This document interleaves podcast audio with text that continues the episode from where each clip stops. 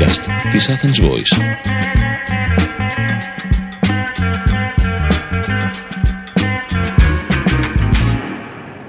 Μπορείς να τραγουδήσεις. Let's have some fun, this beat is sick. Αχ, δεν είναι καλά με τέλεια, είναι σαν ένα, πώς το λένε, καρδιογράφημα ή κάτι. Συνέχισε, σε ακούω το κοινό σου. Τεστ, ένα. Ενώ σαν να τραγουδήσει Lady Gaga. Πανηγύρι. Θα μας ζητήσει πνευματικά δικαιώματα. Ωραία. Καλημέρα, καλησπέρα, καληνύχτα ή ακόμα και καλό ξημέρωμα. Από τώρα τι να πω, όχι απλά μία επεισοδιάρα με 23χρονη που προσπαθεί να λύσει τα προβλήματά σε αφού εκείνη δεν έχει. Από ένα podcast κόλαφος, από ένα podcast φαντασμαγορικό, αφού όπως καταλάβετε έχω δίπλα μου τη Lady Gaga. Και ταρατσο ναι. Podcast. Ναι, το τρίτο ταρατσο podcast της σειράς μας, πολύ ιδιαίτερο αυτή τη φορά, αφού έχω την τιμή, τη χαρά, το ρίγος, δεν ξέρω τι άλλο να πω, να έχω δίπλα μου τον έναν και μοναδικό Lady Gaga. Σταμάτα κοκκινίζω, σταμάτα. Hello monsters. Μόνος του. Ναι, πες ποιος είσαι αρχικά για να καταλάβουν και μετά λίγο να τους πούμε τι κάνουμε σήμερα. Καλησπέρα, είμαι ο Σωτήρης και είμαι καλά. Ναι, το θέμα είναι να μας πεις και δύο πραγματάκια ακόμα και λίγο τι θα συζητήσουμε, έτσι κατάλαβες. Λοιπόν, είμαι ο Σωτήρης, ο Μπούγας, όχι Μπούγας. Είμαι 25, δεν είμαι 23, οπότε είμαι μια 23χρονη και ένας 25χρονος. Που είναι πιο κοντά στα 30 όμως, δεν ξέρω αν το έχετε καταλάβει. Σταμάτα κόβε. Τι άλλο. Ασχολούμαι με τη φωτογραφία, είμαι συνάδελφος της Αθηνάς, δουλεύουμε παρέα. Την τρώω στη μούρη κάθε μέρα, περνάω τέλεια, τη λατρεύω. Και τώρα νομίζω μάθατε πάρα πολλά. Μην μάθετε περισσότερο και ξεφτυλιστούμε άλλο. Ναι, ας πατήσουμε και κάπου μια τελεία. Δηλαδή... Ωραία, λοιπόν, σήμερα αυτό που έχουμε έρθει να κάνουμε εδώ πέρα είναι νομίζω πραγματικά το πιο δύσκολο πράγμα που έχω έρθει να κάνω εδώ και τόσο καιρό. Το ζητήσατε, το θέλατε. Πρέπει να λύσουμε τα ερωτικά σας και να ακούσουμε τις ερωτικές σας ιστορίες. Για σας δουλεύουμε. Ναι, γιατί COVID ρε παιδί μου, αλλά και ερωτική ζωή. Εγώ αυτό έχω καταλάβει. Οπότε πάμε κατευθείαν να ξεκινήσουμε. Σωτήρη, σε θέλω τώρα συγκεντρωμένο. Ο κόσμος έχει θέματα. Υπάρχουν άνθρωποι που έχουν ερωτική ζωή σε αντίθεση με εμάς. Οπότε πάμε να ξεκινήσουμε. Εντάξει, κόβε κάτι. Λοιπόν, με άφησε γιατί του είχε συμβεί κάτι σοβαρό και μετά από 2 μέρες ήταν διακοπές με την πρώην του στη Σύρο. Ευλόγησον. Εγώ έχω να πω thank you next εδώ κατευθείαν. Εγώ έχω να πω ότι όταν ας πούμε κάτι δεν μας αρέσει και θέλουμε να φύγουμε, να γυρίσουμε στην πρώην ή στον πρώην ρε παιδί μου. Πες το ρε παιδί μου, τώρα το κάτι σοβαρό, κάτι μου έτυχε, η γιαγιά μου στο νοσοκομείο κτλ. Είναι too much information, δεν χρειάζεται να λέμε τόσα ψέματα. Αν πούμε την αλήθεια θα είναι και λίγο καλύτερο. Το μόνο που δέχομαι είναι του τύπου αν δεν ήθελε να τη στεναχωρήσει. Αλλά για μένα είναι πιο σωστό να είσαι ειλικρινής και να στεναχωρήσεις τον άλλον παρά να αρχίσεις τις παρούφες τύπου. Δεν ξέρω εγώ τι. Ναι, ρε παιδιά, και όχι μόνο αυτό. Τουλάχιστον η Σύρος ελπίζω να ήταν ωραία. Δηλαδή κάπου λίγο όπα. Να είμαστε ειλικρινείς, δεν χάνουμε τίποτα. Αυτό. Καλά, επίσης, εντάξει. Και μεγάλο φάλο επίσης που γύρισε στους πρώην. Φάει ξανά ζεσταμένο δέντρο, γιατί και προχωρά παρακάτω. Έλα, επόμενος. Σωτηράκι, δικό σου. Έκανα σεξ στα βράχια σε μια παραλία και μας είδε ένας κύριος Ρεζίλη. Παιδιά. Αυτό συμβαίνει και στις καλύτερες οικογένειες. Εντάξει, αυτό δεν είναι ντροπή. Εντάξει, δηλαδή νομίζω σε όλους έχει τύχει. Σε όλους έχει τύχει. Και όχι μόνο αυτό, ρε εσύ τώρα με τον κορονοϊό που εντάξει δεν μπορείς να πας και σε σπίτι πολύ εύκολα ρε παιδί μου και τα λοιπά. Αυτό με τους εξωτερικούς χώρους νομίζω ότι έχει γίνει λίγο συνήθεια να το πω. Αρχικά νομίζω ότι είναι ένα ταμπού που πρέπει να απαλληφθεί λίγο. Εντάξει δεν λέω κι εγώ να ερωτοτροπούμε ρε παιδί μου στον δρόμο να αρχίσουμε να χτυπάμε στα καλακαθούμενα. Ναι, στον δρόμο, αλλά κάνε ρε παιδί μου και λίγο spice. Κάνε τα πράγματα λίγο πιο spice οι εξωτερικοί χώροι. Υπάρχει μια εναλλαγή. Σε έχω, το καταλαβαίνω. Επίσης, δεν έχουμε όλοι σπίτια δικά μας. Ενώ δεν μένουμε όλοι μόνοι μας. Οπότε είναι ένα πολύ καλό plan B. Τώρα εντάξει, αν κάποιος είδε, εντάξει, το πολύ πολύ να το ξέχασε μετά από 2 λεπτά ή να είχε μια πολύ ωραία ανάμνηση. Ή να υπάρχει ένα πάρα πολύ ωραίο βίντεο στο ίντερνετ. Γενικά. Α, με αυτά να προσέχουμε. Ναι, εντάξει. Γενικά να πω ότι αυτό μπορεί να συμβεί πάρα πολύ συχνά. Ας πούμε και εμένα έχει τύχει να πάω να ράξω με φίλους μου σε θέα και να είναι δίπλα ένα ζευγάρι. Λίγο τάκτρε, παιδιά, λίγο διακριτικότητα. Δηλαδή, κάπου λίγο να σεβόμαστε τον άλλο και να μην είμαστε έτσι αδιάκριτοι, να το πω. Να κρυφτούμε λίγο καλύτερα. Λοιπόν, παρακάτω. Κεφαλαία εξάλλου το κορίτσι. Γιατί είναι οι πρώτες φορές τόσο μέτρης ήρεμα ρωτάω. Πόσο συμφωνώ. Εδώ η απόψη δεν ήρθε. Για πες και θα πω. Εντάξει. Γενικότερα υπάρχει ένας μύθος γύρω από την πρώτη φορά, κυρίως για τις γυναίκες πιστεύω, ότι και καλά πρέπει να είναι τέλειο και ότι ο πρίγκιπας με το ασπρόαλογο και σούπερ ρομαντικό κτλ. Που συνήθως δεν είναι. Βασικά όχι συνήθως. Δεν είναι ποτέ. Υπάρχουν και πρώτες φορές που είναι πολύ ρε παιδί μου κομπλέ, που είναι πολύ όπως πρέπει να είναι. Να συμπληρώσω. Συμπλήρωση. Λοιπόν, όταν δύο άνθρωποι έχουν χημία, εγώ πιστεύω ότι αυτό φαίνεται εξ αρχής. Ωραία, ωραία, το κρατάμε από τη μία. Από την άλλη όμως, οι πρώτες φορές είναι και λίγο αναγνωριστικές. Καλά, σίγουρα. Οπότε εκεί πέρα δείχνεις και μία ανοχή, ρε παιδί μου, σε έναν βαθμό. Αν σ' αρέσει ο άλλος, αν δεν σ' αρέσει και έχεις πάει για συγκεκριμένο λόγο, έχεις πάει να κάνεις σεξ και μόνο, εντάξει, φεύγεις. Αλλά αν ας πούμε υπήρχε μία προοπτική κτλ. Εντάξει, θα βελτιώνεται αυτό σιγά σιγά, γιατί σκεφτείτε κάτι. Μπορεί πριν ο άλλος ή η άλλη να είχε άλλο ζευγάρι και να το είχε για καιρό και να ήξερε τι άρεσε. Και να ήξερε τι άρεσε στο ζευγάρι του, οπότε στη νέα ή στο νέο να κάνει το ίδιο. Ισχύει. Εντάξει, είναι λίγο ανάλογα ρε παιδί μου. Δηλαδή, άμα είναι η πρώτη φορά, γενικά πρώτη φορά. Εντάξει. Ναι, η πρώτη φορά είναι λάθος. Είναι εντάξει. Δηλαδή, ποτέ δεν είναι η πρώτη φορά τέλεια, ξέρω εγώ. Κάτι θα λείπει. Γιατί δεν ξέρεις τι κάνεις ουσιαστικά. Τώρα, αν είναι η πρώτη φορά με κάποιο διαφορετικό άτομο, εντάξει, είναι αυτό που λέμε. Είναι ένα test drive. Δηλαδή, να δεις την έκπληξη, καλησπέρα. Τι σ' αρέσει, τι δεν σ' αρέσει. Ναι, ρε παιδί μου. Και αυτό, αν υπάρχει χημεία, μετά τα πράγματα, πώς το λένε, φιξάρονται. Συμφωνώ, δώσε χρόνο, κοριτσάρα μου, μη μου απογοητεύεις έτσι. Και αποκτάς και μια οικειότητα και λες, και εγώ δεν μ' αρέσει εκεί. Όχι αυτό. Ωραία, σωστός. Πιο πάνω, πιο κάτω. Δεν θα μπω σε λεπτομέρειες. Δεξιά, αριστερά. Λοιπόν, καλά, εντάξει, το επόμενο είναι πόνος. 2 φορές έσπασαν προφυλακτικά σε ρίκια, έμεινε ένα κομμάτι μέσα 3 ημέρες ενώ είχαμε ψάξει. Δεν ξέρω γιατί το διάβασα αυτό. Κακό. Έχει συμβεί, γενικά συμβαίνει. Γενικά ναι, όλα αυτά μπορούν να συμβούν. Είναι. Μια δομήχανα. Κοιτάξτε τώρα να δείτε. Γενικά, όταν οι άντρες μαθαίνουν να βάζουν προφυλακτικό, πρέπει να το βάζουν σωστά. Οκ, πρέπει και οι γυναίκες να ξέρουν και να κοιτάνε. Αλλά ρε φίλε, και εσύ μην το βάζεις στο χείλος του γκρεμού. Γενικά λίγο προσοχή με αυτά τα θέματα. Λίγο εγώνιμες μέρες, λίγο ρε παιδί με το τη μικρή ηλικία. Δεν χρειάζεται να μην είναι έγκυες όλες από τα 23 τους 24. Λίγο προσοχή. Εντάξει, τουλάχιστον να έχουμε βάλει προφυλακτικό. Είναι το πιο σημαντικό από όλα. Και ας έμεινε και μέσα. Και να πω λίγο κάτι ρε παιδί μου. Βάζεις, προσέχεις. Βάλω το και σωστά, δηλαδή μην κάνουμε μισές δουλειές. Αλλά εντάξει, μπορεί να ήταν για τύχημα και τα τυχήματα συμβαίνουν. Εντάξει, έχει... τώρα 3 φορές δεν το λες για τύχημα. Ναι, το λέω ότι ο τύπος θα ξαναβάζει την κοπότα. Ισχύει. Ξεκάθαρα. Ωραία, υπάρχουν βιντεάκια στο YouTube πάρα πολύ ενημερωτικά με εικονίτσες, σχεδιάκια. Αυτό που μας δείχναν στο σχολείο όσοι είχαν σεξουαλική αγωγή. Ποιος είχε σεξουαλική αγωγή στο σχολείο? Εγώ. Όσοι ψαχνόταν, ξέρω εγώ, στο σχολείο. Που μπορείς με πολύ ευγενικό τρόπο να το δείξεις ή πάρα πολύ απλά και πάρα πολύ ερωτικά μπορείς να το φάλεις εσύ.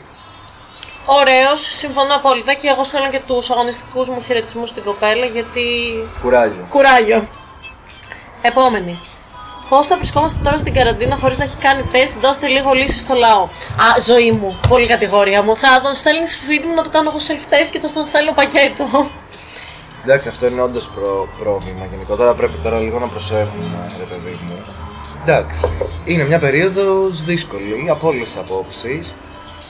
Αλλά εντάξει, δεν μπορείς να είσαι ποτέ 100% σίγουρος. Δηλαδή, εκτός άμα σου σκάσει μούρι το τεστ, ότι τύπου ορίστε. Πάρτο. Το τεστ είναι αρνητικό. Αρνητικό, καλησπέρα. Δεν είναι μόνο αυτό, ρε. Είναι, π.χ.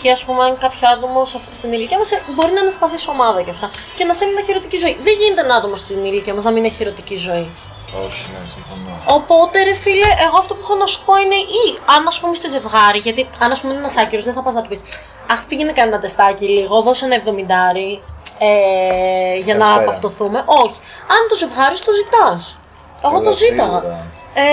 Αν δεν είναι, το ρίσκο είναι καθαρά δικό σου. Θέλεις να ρισκάρεις ή δεν θέλεις? Με έκαψες, ρε. Τα ζυγίζουμε και βλέπουμε τι θέλουμε. Φιλενάδα, σε καταλαβαίνω πάρα πολύ να ξέρεις, γιατί και εγώ είμαι πολύ κλασσοπανιέρα να το πω. Τώρα αυτό να το πω, να μην το πω, δεν ξέρω. Τύπης ωραίος καφές. Ναι, ωραία, θα σου φέρνω κάθε μέρα. Ευάλωτο. Πρώτη φορά σεξ, άντρας, τρίχας στο επίμαχο. Εγώ εδώ θα με καταπέλτησα, αλλά μη λες πρώτο. Θέλω λίγο προσδιορισμό. Τρίχα στο επίμαχο δεν μου κάνει κάτι. Είχε τρίχα στο μύτς του. Στο πλοίο του. Ξέρω εγώ. Όχι. Εγώ θέλω να είναι βελούδο. Εντάξει, εδώ νομίζω ότι είναι τελείως υποκειμενικό. Δηλαδή, άλλοι θέλουν με τρίχα, άλλοι θέλουν χωρίς τρίχα, άλλοι θέλουν τρομαρισμένο, άλλοι θέλουν. Περίμενα, αιρέσει, μιλάμε για πρώτη φορά. Εντάξει, μια περιποίηση και μια καθαριότητα είναι must πράγματα, αλλά εντάξει, τώρα ο καθένας. Δηλαδή, σε κάποιον μπορεί να αρέσουν οι τρίχες, σε κάποιον μπορεί να αρέσουν κοτόπουλο. Δεν έχει. Για μένα είναι τελείως υποκειμενικό αυτό, ρε παιδί μου. Παιδιά, όχι να σου πω κάτι. Εγώ πρώτη φορά, ρε φίλε, θέλω άλλος. Είναι αυτό που λέμε. Είναι τρία βασικά πράγματα που πρέπει να κάνεις. Να έχεις ξυριστεί, να μοσχομυρίζεις και να μην μυρίζουν οι μασχάλες σου. Τρία πράγματα είναι, ρε παιδιά. Ο κανόνας των τριών. Εντάξει, υπάρχουν και άτομα που έχουν διαφορετικές απόψεις πάνω σε αυτό το θέμα, που έχουν διαφορετικά απόψη. Σέβομαι. Οπότε δεν μπορούμε να είμαστε τύπου καταπέλτης, πρέπει να είμαστε λίγο πιο. Οκ. Η φιλενάδα έριξε σίγουρα την έτσι όπως το βλέπω. Εγώ δικαιολογώ αυτό το team. Οι απόψεις διείστανται. Εγώ να πω αυτό, ότι είναι τελείως υποκειμενικό. Παρακάτω. Δεν ξέρω αν. Κάτσε, περίμενε, με μπερδεύει τώρα. Λοιπόν, δεν ξέρω αν θέλει και δεν δείχνει ξεκάθαρα σημάδια. Με μπέρδεψε. Δεν ξέρω αν θέλει και δεν δείχνει ξεκάθαρα σημάδια.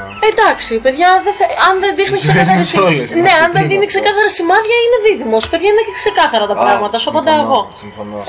Τι να κάνεις τώρα. Τι να το διεκδικήσεις, να το προσπαθήσεις ενώ δεν δείχνει ξεκάθαρα σημάδια. Ρίσκαρε το αν θέλεις, αλλά. Πώς όμως μαζοχισμός σε αυτόν τον κόσμο. Εντάξει, άμα δεν είναι όμως ξεκάθαρο από την αρχή ότι τύπου μπορεί να είναι στο φιλικό και. Να είναι ακόμα στο φιλικό, ξέρω εγώ. Πώς θα το πω, ρε παιδί μου, ότι τύπου μπορεί δύο άτομα να μιλάνε και να είναι στο φιλικό και να μην είναι ξεκάθαρο ότι πάει κάπου προς τα κάπου. Δηλαδή δεν είναι κακό να γίνει κάποια συζήτηση. Να την πέσεις. Ξεκάθαρο, να την πέσεις. Να είσαι, ξέρω εγώ, λίγο πιο. Διχητικός. Ναι, ότι τύπου δείχνει τις προθέσεις σου. Όχι τύπου με τα χίλια, με τα ταμπούνια, ξέρω εγώ, καλησπέρα, γουστάρω, πάμε. Αλλά να. Ρίξε, ξέρω εγώ, ένα τέτοιο. Είναι περίεργες οι ανθρώπινες σχέσεις, παιδιά. Εγώ αυτό έχω να πω. Δεν υπάρχει κάτι ξεκάθαρο. Αυτό είναι μόνο σίγουρο. Μόνο εγώ είμαι ξεκάθαρη σε αυτόν τον κόσμο. Τι γίνεται. Λοιπόν, προχωράω, συγχύστηκα. Άλλο βαρύ από εδώ πέρα. Πώς ξεπερνάς χωρισμό μετά από 4 χρόνια που έγινε χωρίς λόγο. Country late. Με ηρεμιστικά. Κοίτα. 4 χρόνια είναι πολλά, ρε εσύ. Δηλαδή, πώς θα το ξεπεράσεις από τη μία μέρα στην άλλη. Σου περίεργες, αγάπη μου, όχι. Είναι πάρα πολλά. Αρχικά πρέπει να πάρει χρόνος. Χρόνος είναι και η συνήθεια. Καλά, με ένα μαζί χαιρετίσματα για το Δαφνί αυτή τη στιγμή. Όχι, ρε, εντάξει. Όλα ξεπερνούνται. Δηλαδή, εντάξει, ένας χωρισμός είναι. Το καταλαβαίνω ότι είναι 4 χρόνια, είναι πολλά πράγματα, αναμνήσεις κουτουλουπού, αλλά. Εντάξει. Δεν ξέρω και τώρα και η ηλικία, ρε παιδί μου, αλλά σε αυτή τη ζωή δεν τα πάντα μπορούμε να ξεπεράσουμε. Τώρα ένα χωρισμό. Ναι, ρε, εσύ. Το λέω πολύ τύπου ευκολάκι, αλλά δεν προφανώς και. Και κλαίει μετά, ας πούμε. Προφανώς και δεν είναι, ρε παιδί μου, αλλά θέλει χρόνο. Να δοκιμάζει διαφορετικά πράγματα, να κρατήσει, ρε παιδί μου, όλα τα καλά. Τις καλές αναμνήσεις, τις καλές στιγμές. Και να πορευτείς, ρε παιδί μου. Και ανάλογα και τι σχέσεις έχουν μετά το χωρισμό. Ναι, το χωρίς λόγο εγώ καταλαβαίνω ότι δεν έχει γίνει και κάτω τρομερό, αλλά της έχει έρθει της φιλενάδας κοκομπλόκο. Εντάξει, άμα δεν υπάρχει τύπου έλα χωρίζουμε τύπου και χωρίς να υπάρχει κάποια αιτιολογία, όχι, να πας να κάψεις σπίτι. Ναι, ξεκάθαρα αυτό. Μπορεί βέβαια να τα ξαναβρείτε κιόλας. Κοίτα, δεν είμαστε μέσα στη σχέση και μιλάμε για 4 χρόνια, δηλαδή είναι πολύ μεγάλο χρονικό διάστημα. Εμένα η συμβουλή μου είναι πρώτον να ξέρεις ότι όταν χωρίζεις μετά από 4 χρόνια. Ποζάρουμε παιδιά και όλα ταυτόχρονα, εξαιρετικό αυτό. Συγγνώμη, φιλενάδα μου. Μετά από 4 χρόνια, σίγουρα όταν χωρίζεις, ξανακάνεις πολλές συζητήσεις. Οπότε περίμενε γενικά να ξανακάνεις συζητήσεις. Πάρε λίγο το χρόνο σου, ηρέμησε, βρες τι θέλεις να κάνεις. Κάνε εργασιοθεραπεία. Πολύ ωραία η εργασιοθεραπεία όταν χωρίζεις. Εξαιρετικό. Δοκίμασε κι άλλα λουλουδάκια. Α, ναι, και αυτό. Όχι κατευθείαν, μωρέ. Βασικά, όχι λουλουδάκια, καραμελίτσες. Γιατί ναι, μπορεί όχι να νόμιζες ότι αυτή ήταν η αγαπημένη σου καραμέλα, αλλά δεν έχεις δοκιμάσει όλες τις καραμέλες για να έχεις μια τεκμηριωμένη άποψη. Και τώρα θα κάνω σαν το φάνη. Μ' αρέσει, το λύγουμε έτσι νομίζω και πάμε στο επόμενο. Next. Αγοράκι εδώ πέρα λέει δεν έχω γκόμενα. Αυτό είναι το σοβαρό πρόβλημα. Εντάξει. Νομίζω πάρα πολύ μεγάλο μέρος του πληθυσμού μπορεί να κάνει relate σε αυτό. Και δεν είναι το παν να έχεις, ξέρω εγώ, μια γκόμενα ή ένα γκόμενο, να έχεις μια σχέση. Δηλαδή, ή μια κοπέλα ή ένα γόρι. Ναι, μην τους λέμε γκόμενα και γκόμενο. Παίζει πολύ σημαντικό ρόλο να έχεις έναν άνθρωπο δίπλα σου που να μπορεί να σου καλύπτει και το σεξουαλικό και το ερωτικό κομμάτι και το συναισθηματικό. Γιατί εντάξει, έχουμε φίλους, σίγουρα όλοι έχουμε φίλους. Είναι πολύ σημαντικό, αλλά για μένα είναι πιο καλό ρε παιδί να τα έχεις βρει με τον εαυτό σου πρώτα απ' όλα. Και όταν έρθει ό,τι έρθει, και αν έρθει. Έχεις δώσει πόνο σήμερα, Σωτήρη Μπούγα, δεν έχω να σου πω τίποτα άλλο. Κρέμα με τα χείλη σου, γαμότο μου. Κρέμα με. Παιδιά, θα το αφήσει το podcast στο Σωτήρη. Τα είπε τόσο ωραία, ρε εσύ. Και όχι μόνο αυτό, εγώ συμφωνώ, όχι απλά μόνο σε αυτά που είπες. Συμφωνώ κυρίως στο γεγονός ότι αν δεν το έχεις καλά με τον εαυτό σου, τότε και να σου έρθει κάτι που να είναι καλό, δεν το καταλάβεις. Θα πεις, Γιούρια, γεια σας, δεν σε θέλω εσένα, δεν μου κάνεις. Ενώ αν τα έχεις καλά με τον εαυτό σου, θα έρθει τότε κάτι καλό, θα κουμπώσει, θα το αναγνωρίσεις. Και συνήθως αυτοί που επιζητούν πάρα πολύ τις σχέσεις ή βγαίνουν από τη μία σχέση και μπαίνουν στην επόμενη, εντάξει, το πάω και λίγο παρακάτω, είναι άτομα που συνήθως δεν μπορούν να είναι μόνοι τους. Και το καταλαβαίνω ότι ρε παιδί μου, η μοναξιά είναι κάτι πολύ δύσκολο, αλλά μπορείς να δεις και τη θετική πλευρά. Δηλαδή, εντάξει, και μια σχέση σίγουρα σου δίνει πολλά καλά, αλλά σου σε περιορίζει κάπως σε πολλά πράγματα. Οπότε, απόλαυσε την ελευθερία σου και ότι μπορείς να κάνεις τα πάντα χωρίς να δίνεις λογαριασμό σε κανέναν. Και αν έρθει και όταν έρθει κάτι καλό, είναι στο χέρι σου να το κρατήσεις ή όχι. Είσαι ο πρωθυπουργός και πάω παρακάτω, παιδιά. Έδωσε ρέστα το αγόρι. No offense. Λοιπόν, μιλάω με μία φίλη που με δυσκολεύει μεταξύ σοβαρού και αστείου, μ' αρέσει και με σκαλώνει. Με γράφει, λέει, υπάρχει ένα small talk καθημερινό, πώς να κερδίσω τη μάχη. Για απαντήστε, θα απαντήσω εγώ μετά. Και θέλει και δεν θέλει. Και έτσι και γιουβέτσι, και potato και tomato. Κοίτα. Είναι λεπτή η γραμμή μεταξύ φιλίας αντρικής και γυναικείας, πρώτον. Καλά, σίγουρα. Εγώ πιστεύω ότι το κατά βάθος δεν υπάρχει κιόλας, δηλαδή πολύ δύσκολο. Όχι ακατόρθωτο, αλλά ότι. Έλα ρε εσύ. Καλά, όχι, εντάξει, δεν σου λέω αυτό. Δηλαδή σου λέω ρε παιδί μου ότι είναι δύσκολο. Είναι κάτι που είναι όντως πάρα πολύ δύσκολο. Αλλά στη συγκεκριμένη περίπτωση, νομίζω ότι πρέπει να ξεκαθαρίσουμε λίγο το γεγονός ότι ξεκινάει λάθος η πρόταση, μιλάμε με μια φίλη. Δηλαδή... Μεταξύ σοβαρού και αστείου, μ' αρέσει και με σκαλώνει. Δεν ξέρεις κι εσύ, πουλάκι μου. Τώρα δηλαδή, δεν ξέρεις κι εσύ τι σου γίνεται, πώς θα σου λύσουμε το πρόβλημα. Θα μου πεις, στα φιλικά πάνε τα καλύτερα γκολ, αλλά δεν είναι έτσι, ρε παιδί μου. Δηλαδή, για μένα, αυτά είναι προσωπική μου άποψη, είναι πολύ ξεκάθαρα. Είσαι φίλος με κάποιον, φιλικό. Δεν είσαι φίλος με κάποιον, δηλαδή, αν τον έχεις σκεφτεί, την έχεις σκεφτεί έστω μια φορά ερωτικά. Δεν μπορείτε, δεν είστε φίλοι. Για μένα αυτό δεν είναι πολύ ξεκάθαρο στο μυαλό μου. Τώρα μπορώ να κάνω κι εγώ λάθος. Ρε, εσύ ξέρεις τι όμως, όταν δύο άνθρωποι μιλάνε, ειδικά στην κατάσταση που υπάρχει τώρα, που μιλάς πολύ ρε παιδί μου διαδικτυακά. Εντάξει, η κατάσταση που υπάρχει τώρα είναι πολύ αμφιλεγόμενη. Τέλος πάντων, αυτή είναι η λέξη. 2013. Ναι. Καλησπέρα σας. Γιατί αυτή η κατάσταση, ρε παιδί μου, όλος ο κόσμος είναι στα κόκκινα, κυριολεκτικά και μεταφορικά. Οπότε δεν μπορείς να κρέμεις από λέξεις που υπόνονται σε αυτή την περίοδο. Δική μου άποψη κιόλας κι αυτή. Δηλαδή, μπορεί κάποιος να καυλαντίζει σε.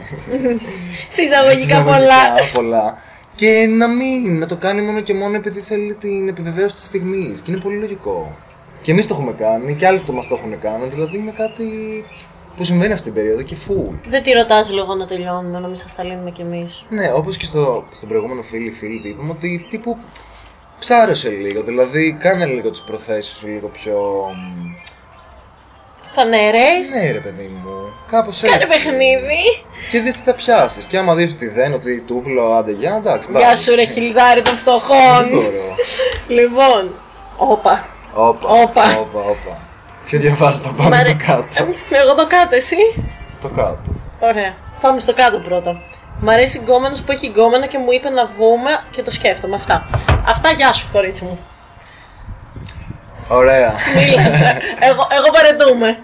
Εντάξει, νομίζω ότι είναι πάρα πολύ φυσιολογικό να σ' αρέσει κάποιος σε κάποια που να είναι σε σχέση. Εντάξει, έχουμε και μια τάση. Συμβαίνουν και στις καλύτερες οικογένειες. Έχουμε και μια τάση να μας αρέσει πάντα αυτό που δεν μπορούμε να έχουμε. Και είναι ένα extra point. Πώς θα το πω. Μια έξτρα όθηση, ρε παιδί μου, ότι. Απαγορευμένο. Αυτό το απαγορευμένο. Το πικάντικο. Παρ' όλα αυτά, αν είσαι άνθρωπος σαν εμένα που τύπου θέλει να κάνει τη μαλακία, αλλά μετά θα έχει τύψεις, ενώ δεν είναι και δικές του οι τύψεις που θα έχει, για μένα μην το κάνεις. Δεν ξέρω άμα έφυγε και νόημα από αυτή την πρόταση. Θα σου πω. Γενικά, επειδή εγώ το κέρατο είναι αυτό που δεν συγχωρώ. Δηλαδή, αν συνέβαινε σε μένα, θα είχα κάψει σπίτια. Ανάβω τσιγάρο, η συζήτηση είναι μεγάλη. Ναι. Η συζήτηση σηκώνει τσιγάρο. Λοιπόν, αν συνέβαινε αυτό σε μένα, θα είχαν καεί πάρα πολλά σπίτια. Οπότε, εγώ δεν υπάρχει περίπτωση σαν άνθρωπος να κάνω κάτι σε κάποιον που δεν θα ήθελα να μου κάνουν. Οπότε, εγώ δεν μπορώ να απαντήσω. Πάρ' τη συμβουλή του Σωτήρη. Εγώ αυτό που έχω να σου πω είναι ότι ό,τι και να κάνεις, να είσαι σίγουρη για αυτό που θα κάνεις, να ακολουθήσεις την καρδιά σου και να είσαι έτοιμη να αποδεχτείς τις συνέπειες. Κλείνει. Εγώ έχω να πω ότι να... Κοπέλα είναι, ναι. Ότι να είσαι προετοιμασμένη και να ξέρεις ότι αν αυτό που θα προκύψει από αυτή τη συζήτηση θα είναι απλά μία νύχτα, δύο νύχτες, τρεις νύχτες, δεν θα πάει κάπου παραπέρα. Γιατί μετά θα μπορείς να έχεις και εσύ εμπιστοσύνη, γιατί... Μπορεί να μιλάει και μόλις, παιδί, να πει... Εκτός αυτού, δεν θα μπορεί να πάει κάπου περαιτέρω και το... Μέγα λάθος είναι το ένα να μην κολλήσεις. Το δεύτερο είναι ότι θα ξέρεις κι εσύ ότι δεν θα μπορεί να πάει κάπου παρακάτω, γιατί πες ρε παιδί μου ότι πάτε σε μια σχέση χωρίς αυτή που έχει τώρα και πάτε σε μια σχέση. Καλά, χαιρετίσματα. Μετά δεν θα έχεις καμία εμπιστοσύνη, γιατί είσαι η σχέση που έγινε μέσω.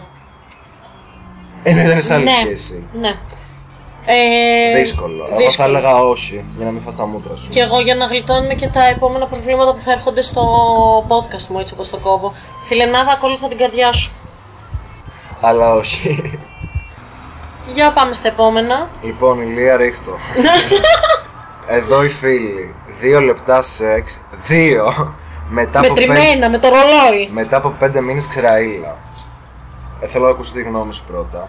Καλά, εδώ μεταξύ γράφει και βίντεο τώρα. Εμένα η μούρη μου εδώ πέρα είναι ολοφάνερη. Πόνο, αυτά είναι καλό να μην συμβαίνουν. Με την έννοια. Αυτά καλό να μην γίνονται. Πας ρε παιδί μου, να... από ό,τι καταλαβαίνω κιόλας πήγε για να ξεπεράσει την αγαμία του 5 μήνου, σωστά. Ναι, εντάξει, λογικά δεν ξέρουμε τώρα ακριβώς πώς έχει πάει η φάση, αλλά. Κάνε το θέση, εγώ. Έχει γράψει 2 φορές το 2 λεπτά. Ωραία. Έξαλλη το κορίτσι. Κοίτα. Αυτά είναι εμπειρίες που τις μαζεύουμε, τις κρατάμε, προσπαθούμε να τις ξεχάσουμε και ελπίζουμε να μας ξανασυμβούν. Γενικά αυτό είναι ένα θέμα λίγο ευάλωτο για τον άντρα. Μπορεί να συμβεί. Μπορεί αυτός να έχει να κάνει πολύ καιρό. Μπορεί να ήταν κουρασμένος, μπορεί να ήταν άϊπνος, μπορεί να έχει πιει πολύ ουίσκι. Μπορεί να ήταν πάρα πολύ... Ναι, μπορεί να ήσουν πάρα πολύ καλή επίσης. Υπάρχουν πολλές εξηγήσεις. Εντάξει, αν υπάρχει round 2... Το οποίο δεν είναι δίλεπτο. Δεν νομίζω ότι υπήρχε λογικά. Αλλά εντάξει, τώρα είναι λίγο. Ξενέρα μετά από 5 μήνες αγαμίας να είναι δίλεπτο. Και υποθέτω ότι δίλεπτο εννοούμε τη διείσδυση και δεν εννοούμε όλη τη φάση και το παιχνίδι. Γιατί άμα είναι δίλεπτο το τέτοιο, εγώ φεύγω. Αποχωρώ. Στείλε μας να μας πεις αν έδωσες δεύτερη ευκαιρία για να ξέρουμε να σε συμβουλεύσουμε στο overall. Ή αν ήταν απλά μια κακιά εμπειρία. Εγώ έχω να πω ότι αν γουστάρει. Κάνεις ένα test drive δεύτερο. Που αποκλείεται να είναι πάλι 2 λεπτά. Αν είναι πάλι 2 λεπτά, έχει κάποιο είδους πρόβλημα. Αν είναι 5, πάλι χαιρετίσματα. Εντάξει ρε παιδί μου, πιστεύω ότι και αυτό συμβαίνει. Δηλαδή συμβαίνει και στις καλύτερες οικογένειες. Και είναι και θέμα χημίας, και θέμα συνήθειας, και θέμα καύλας. Ωραία, το πούμε έτσι επιστημονικά για άλλη μια φορά. Προχωράμε. Δεν νιώθω ερωτευμένη στο λίγο. Εκείνος ναι, βλέπω expiration date και δεν ψού. Το δε ψού είναι δεν ψήνω. Το κατάλαβα. Ωραία, να το λήξει. Αυτό πήγα να πω και εγώ. Παίρνεις τα μποχαλάκια σου και φεύγεις. Να είναι ειλικρινής και να το λήξει, γιατί και κάθεται σε μια κατάσταση που δεν είναι ευχάριστη για εκείνη, για ποιο κοπέλα είναι, για εκείνη. Και θα στενοχωρηθεί ο άλλος. Και κοροϊδεύει ουσιαστικά σε εισαγωγικά τη σχέση της. Και δεν πάει και παρακάτω, δηλαδή δεν κάνει. Και χάνει εμπειρίες που μπορεί να είχε αυτή τη στιγμή. Ισχύει. Ωραία, φύγε κοριτσάκι μου, μάζεσαι τα μπουγαλάκια σου. Και πάμε στην επόμενη. Μου στέλνει πρώην και μου λέει πότε θα χωρίσεις. Η απάντησή μου: αγόρι μου, στείλε σε κανένα άλλο κοριτσάκι και πιάσε με μένα, έχεις κουράσει. Απάντησή του: φάει ένα μπλοκ τώρα να γίνει πιο ενδιαφέρον. Έχει κάτι γυμνές μου να οχωθώ, μήπως τη στείλει στο νυν. Τι να κάνω. Χάθηκα παντελώς. Ρε, τη στέλνει πρώην και μου λέει πότε θα χωρίσεις, σε κοπέλα. Ναι. Η απάντησή μου: αγόρι μου, στείλε σε κανένα άλλο κοριτσάκι, άσε με μένα, έχεις κουράσει. Απάντησή του: φάει ένα μπλοκ τώρα να γίνει πιο ενδιαφέρον. Έχει Άρα. Κάτι γυμνέ. Αυτό είναι το... και μετά το conclusion είναι. Έχει κάτι γυμνές με να χωθώ, πως τη στείλει στο νυν. Τι να κάνω. Ο νυν δεν σε έχει δει γυμνή. Σε έχει δει. Έλα, δεν νομίζω μωρέ. Θεωρώ το ότι υπάρχουν πολλοί μαλάκες που κάνουν τέτοιες χυδαιότητες, αλλά. θεωρώ ότι όταν έχεις επιλέξει κάποιος είναι πρώην σου και από ό,τι καταλαβαίνω είναι πρώην σου και καιρό, δεν θα κάτσεις να σε εκθέσει έτσι. Ισχύει. Βασικά η όλη η ιστορία βρωμάει από το blog. Δηλαδή, εγώ γενικότερα είμαι πολύ κατά του blog. Δεν ξέρω. Αν σου είχε ανεβάσει ο άλλος πίεση. Βέβαια, τώρα συγκεκριμένος. Δεν είχε και λόγο να το κάνει. Οι άλλοι ήταν ξεκάθαροι. Έχω αγόρι. Δηλαδή, όπως και όταν ήσασταν μαζί, υποθέτω θα έλεγε στους άλλους: έχω αγόρι. Το ότι είσαι πρώην και στέλνεις την πρώην σου και της λες πότε θα χωρίσεις με τον νυν και την κάνεις blog και τύπου blackmailing και κουτουλουπού, για μένα είναι όλο λάθος. Κάνω και εσύ blog και στελιτώνεις τη μάνα του. Συμφωνώ απόλυτα. Και επίσης, παιδιά, μη στέλνετε γυμνές αν δεν τους έχετε εμπιστοσύνη. True. Να το προσέχετε αυτό, True. Να το προσέχετε. Γιατί, παιδιά, στο Twitter καταστρέφονται σπίτια και σχέσεις. Λοιπόν, θα κλείσω έτσι με επεισοδιακό. Εδώ, ωραία προβληματάκι. Για να πάμε σπίτια μας. Μετά μία και καλή να κλαίμε τη μοίρα μας. Δεν θέλω να τελειώσουμε, θέλω κι άλλο. Περνάω πάρα πολύ ωραία εδώ. Ωραία, επειδή όμως έχουμε κουράσει πάρα πολύ τον κόσμο, είναι και Σάββατο πρωί, δηλαδή θα μου πάθει τίποτα. Την επόμενη φορά, λίγο το πράγμα. Θα σας ξανάρθει. Λοιπόν, θα σας ξανάρθει και εγώ έχω να σας πω εδώ πέρα ότι κλείνουμε με πρόβλημα που λέει κλείνω ένα χρόνο χωρίς σεξ, άρα COVID. Είναι πρόβλημα. Είναι πρόβλημα. Είναι μεγάλο και πρόβλημα. Και το ένα χρόνο χωρίς σεξ και ο COVID είναι πρόβλημα και τα ψυχολογικά που έχεις με ένα χρόνο χωρίς σεξ είναι πρόβλημα. Ναι ρε παιδιά, γιατί δεν θέλω να σε πάρω αγκαλιά εσάνα τώρα. Κοίτα, η εύκολη λίστα ήταν να πας να κάνεις σεξ. Αλλά από ό,τι καταλαβαίνω δεν θέλεις κιόλας να μπεις στην εύκολη λίστα, θες να περιμένεις κι αυτά. Θέλουμε λίγο προσδιορισμό όμως. Ένα χρόνο χωρίς σεξ. Τι σεξ? Το ένα χρόνο χωρίς σεξ είναι ένα χρόνο χωρίς σεξ. Δεν έχει κατηγορίες. Είναι conclusion. Εδώ σε μένα. Όχι, γιατί υπάρχουν και άτομα που ρε παιδί μου είναι demisexual. Δηλαδή θέλουν να κάνουν σεξ μόνο με συναίσθημα. Δηλαδή δεν λειτουργούν υποσυνθήκες τύπου. Θα πιάσουμε σεξ και τις δύο κατηγορίες, έτσι θα το κλείσουμε επεισοδιακά. Εντάξει, το δέχομαι. Ωραία, λοιπόν. Αν είσαι άτομο που θες να κάνεις σεξ μόνο με συναίσθημα, θα περιμένεις να έρθει το συναίσθημα. Και χωρίς COVID, ελπίζω το συναίσθημα. Και δεν μπορείς να κάνεις κάτι διαφορετικό, δηλαδή. Ναι, ούτως ή άλλως εγκεφαλικά θα σκέφτεται. Δεν νομίζω κιόλας να πάει να κάνει και να θέλει, αν είναι κάποιος άκυρος. Αν τύπου έχεις βαρέσει κόκκινα και τύπου δεν αντέχεις άλλο χωρίς σεξ, νομίζω ότι πλέον το σεξ, καλός ή κακός βασικά, έχει γίνει πάρα πολύ εύκολο. Άλλο podcast αυτό. Άλλο podcast αυτό. Οπότε δεν νομίζω ότι θα δυσκολευτείς πάρα πολύ να βρεις κάποιον να κάνει σεξ. Δηλαδή υπάρχουν και πάρα πολλά άτομα που δεν έχουν κάνει εδώ και ένα χρόνο σεξ. Αν μαζευτείτε σε ένα γκρουπ εδώ πέρα, πολύ ωραία να το περάσουμε. Κοίτα, τώρα αν είσαι ένα άτομο που γενικά θες απλά να κάνεις αυτό που γουστάρεις. Αν φοβάσαι με τον COVID, και αυτό είναι σεβαστό. Κάνε γενικά ό,τι σε κάνει σαν να νιώθεις όσο καλύτερα μπορείς. Και τελειώνει το θέμα εκεί πέρα. Μην κάθεσαι να το σκέφτεσαι πολύ. Όταν σου έρθει να κάνεις, θα κάνεις. Και δεν θα φοβηθείς τότε ούτε COVID ούτε τίποτα. Έγραψα η φίλη τώρα. Τάδε έφη Αθηνά κλείνει. Λοιπόν. Και αφού τελειώσαμε με το να λύνουμε τα προβλήματα τόσο επιστημονικά, έχω να σας πω ότι ήμασταν δύο καρκινάκια με οροσκόπο Λέων. Ο Σωτήρης και η Αθηνά. Εγώ έχω οροσκόπο Λέων, έχω πει μαλακία για σένα. Εγώ έχω τροχόρο. Οπότε χειρότερο. Διορθώνω. Λοιπόν, δύο καρκινάκια με οροσκόπο Λέων και υδροχόο που ήρθαν εδώ πέρα να σας λύσουν τα ερωτικά σας προβλήματα, να ακούσετε τις ερωτικές ιστορίες, να σας μεταφέρουν έτσι θετικό vibe. Και να μας πείτε αν θέλετε part 2, γιατί είχαμε πάρα πολλές ερωτήσεις. Είμαστε η γκουρού του έρωτα, η χιλδάρη των φτωχών. Κόψε κάτι. Ναι. Αυτό ήταν άλλο ένα podcast. Μία 23χρονη προσπάθησε να λύσει τα προβλήματά σας αφού εκείνη δεν έχει. Μαζί με έναν 25χρονο που είναι πιο κοντά στα 30 από ότι στα 20. Συγγνώμη, το έχουμε ξαναπεί αυτό, φτάνει.